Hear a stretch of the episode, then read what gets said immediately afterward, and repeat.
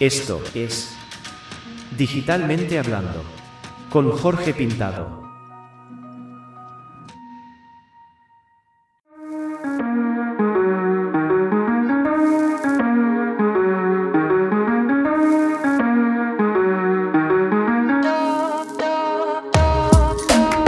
Hola a todos y bienvenidos al tercer podcast de Digitalmente Hablando. Soy Jorge Pintado y estas son las últimas noticias y novedades en el mundo de las tecnologías. SpaceX cancela el lanzamiento de Starship en el último momento. Twitter pasa a llamarse X Corp. España investiga a ChatGPT por un posible incumplimiento de la ley de protección de datos. Una inteligencia artificial ha creado una canción de Drake y de The Weeknd. Samsung se plantea quitar Google de sus smartphones y empezar a utilizar Bing. ¿Empezamos?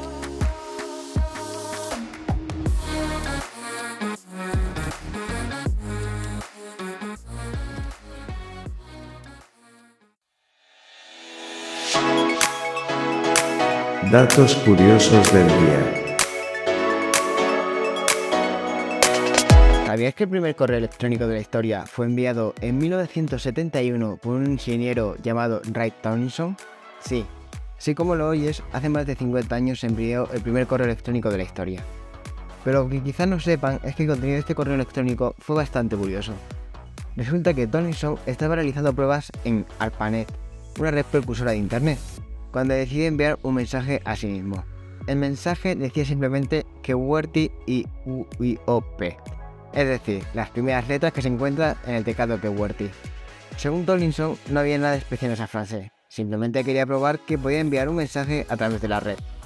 Pero ese simple mensaje sentó las bases para lo que conocemos como un correo electrónico, una de las formas más populares de comunicación en línea. Lo más interesante de todo es que Tomlinson no solo inventó el correo electrónico, sino que también creó el sistema de direcciones de correo electrónico que todavía utilizamos hoy en día. Fue el quien decidió utilizar el símbolo arroba para separar el nombre de usuario del nombre del host de la computadora, una idea que sigue siendo funcional para el funcionamiento del correo electrónico.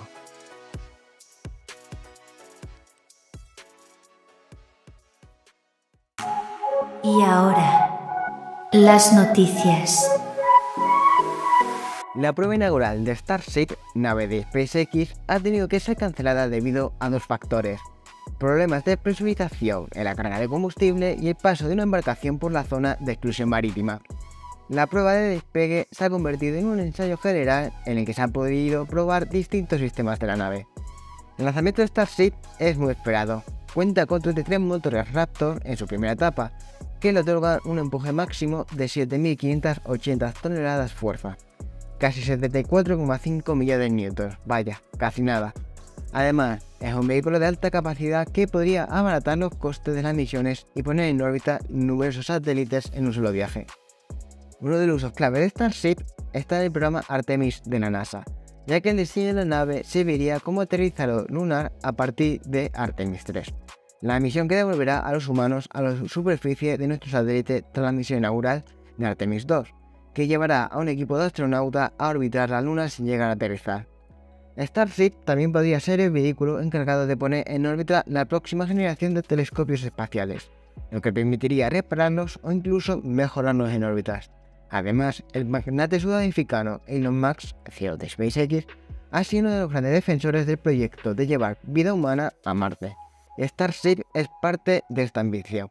Por el momento no se sabe cuándo se llevará a cabo el lanzamiento de Starship, ya que dependerá de lo que SpaceX tarde en reiniciar todos los procesos de puesta en marcha del lanzamiento. Según Max, podría necesitar unos días hasta el siguiente intento.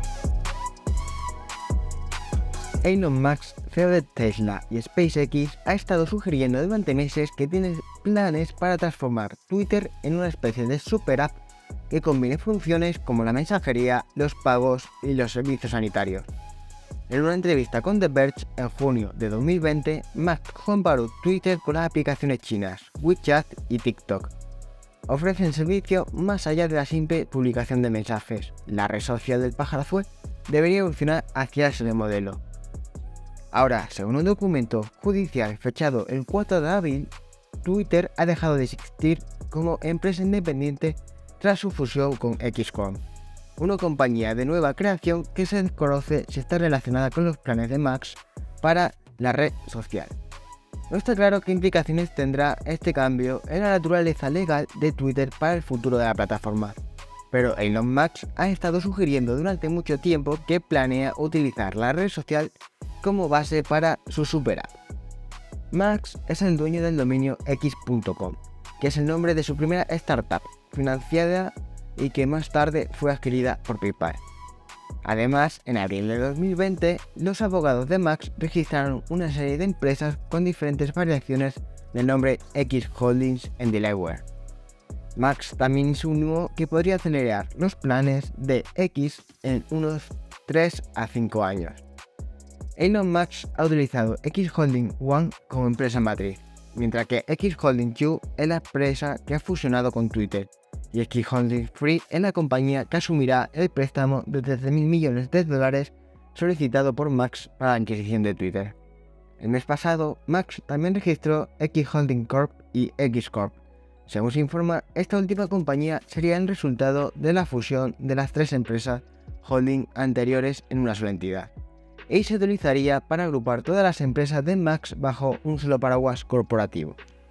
Los verdaderos planes de Elon Musk para Twitter aún no están claros, pero su adquisición de la plataforma y su fusión con Xcorp podría indicar que está trabajando en algo grande.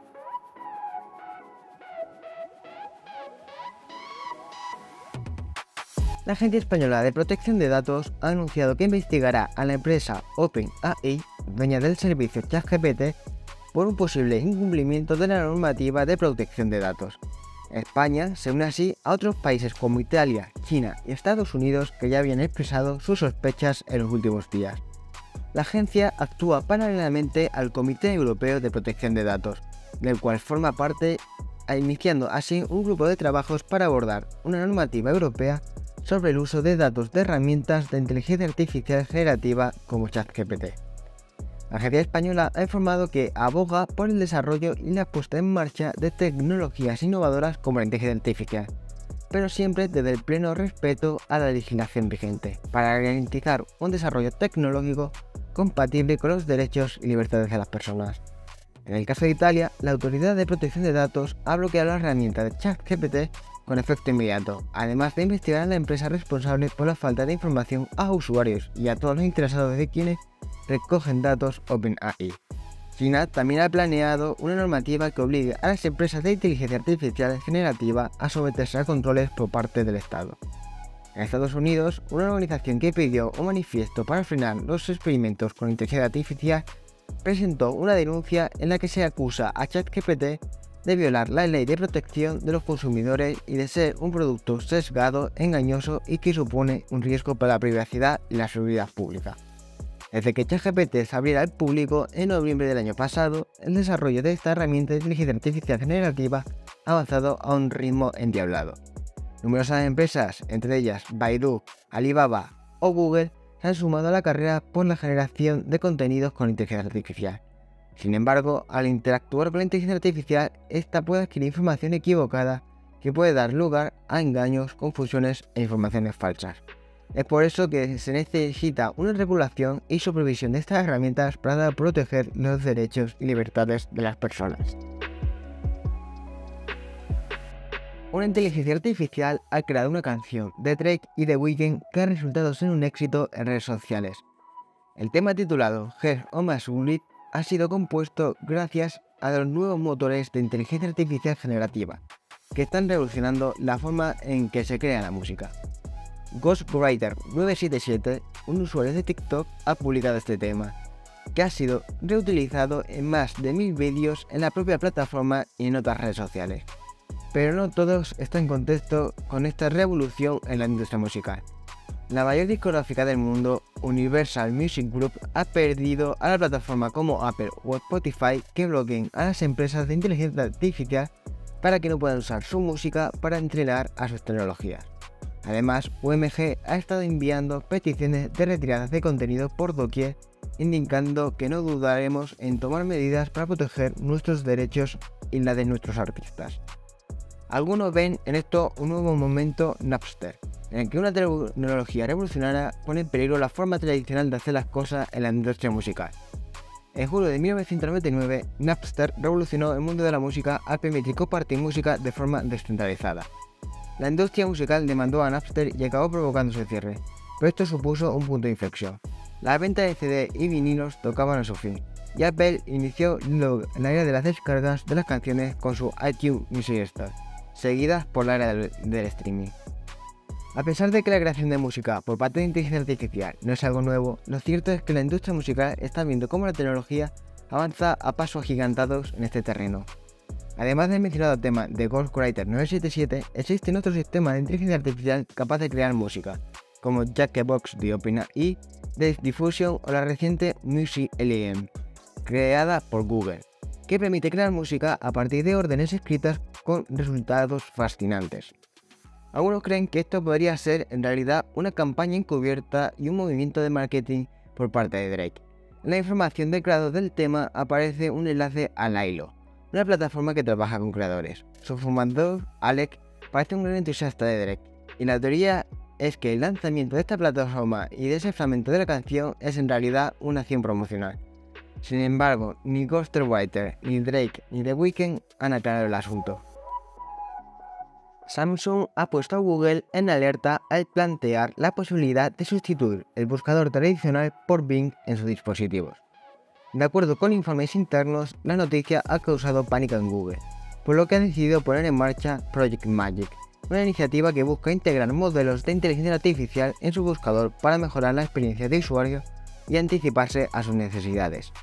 Este proyecto involucra a más de 160 empleados y espera revolucionar el buscador de Google plantear una alternativa más ambiciosa para ChatGPT y recuperar los 3.000 millones de ingresos anuales que podrían perder en caso de que Samsung decida pasarse a Bing. El objetivo de Project Magic es integrar la inteligencia artificial en la experiencia de búsqueda para ofrecer funciones más personalizadas y que se adapten a las necesidades del usuario, como el aprendizaje continuo del buscador basándose en nuestro uso de y la opción de ofrecer listas de opciones preseleccionadas de productos para comprar. Entre las herramientas que se integrarían con inteligencia artificial se encuentra Giphy, una herramienta generativa de imágenes que estaría integrada en el buscador de imágenes de Google y la opción de convertir el buscador en uno más conversacional, aunque no se sabe si habrá una opción de búsqueda tradicional y luego la opción de conversar, como hace Bing con ChatGPT. Google espera ofrecer las herramientas de Project Magic a partir del mes que viene y añadir más funciones en otoño, pero el despliegue inicial será lento y solo un millón de personas tendrán acceso a ella. Mientras tanto, la competencia no se detiene. Microsoft sigue ofreciendo más y más servicios basados en ChatGPT y OpenAI continúa su evolución, aunque algunos han pedido que pare de hacerlo. Google Bard, el chatbot de Google, ya está disponible en Estados Unidos y se puede usar con una VPN desde otros países pero la cautela con BAR y con Project Magic puede ir en contra de Google, especialmente porque la competencia no para de evolucionar y ofrecer soluciones innovadoras.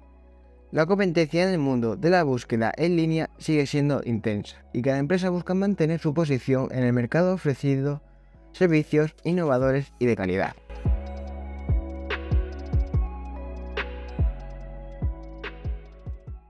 Consejo del día.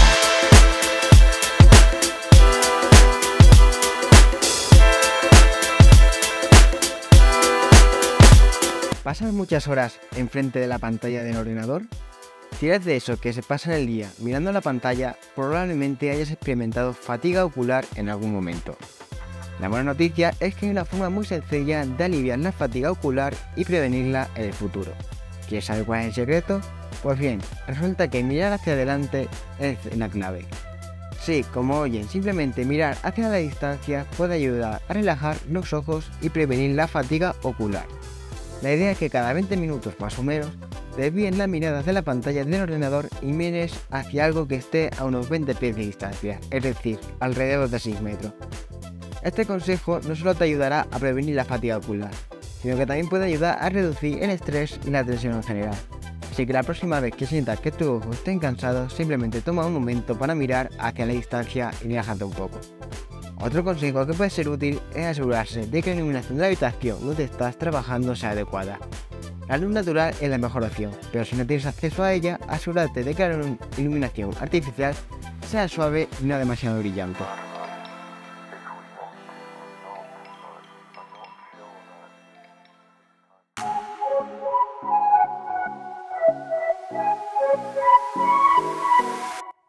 Por esto ha sido todo, muchas gracias por escucharme, soy Jorge Pintado y esto es Digitalmente Hablando. No os olvidéis de seguirnos y os esperamos el próximo lunes. Espero que hayan disfrutado del podcast. Hasta la próxima.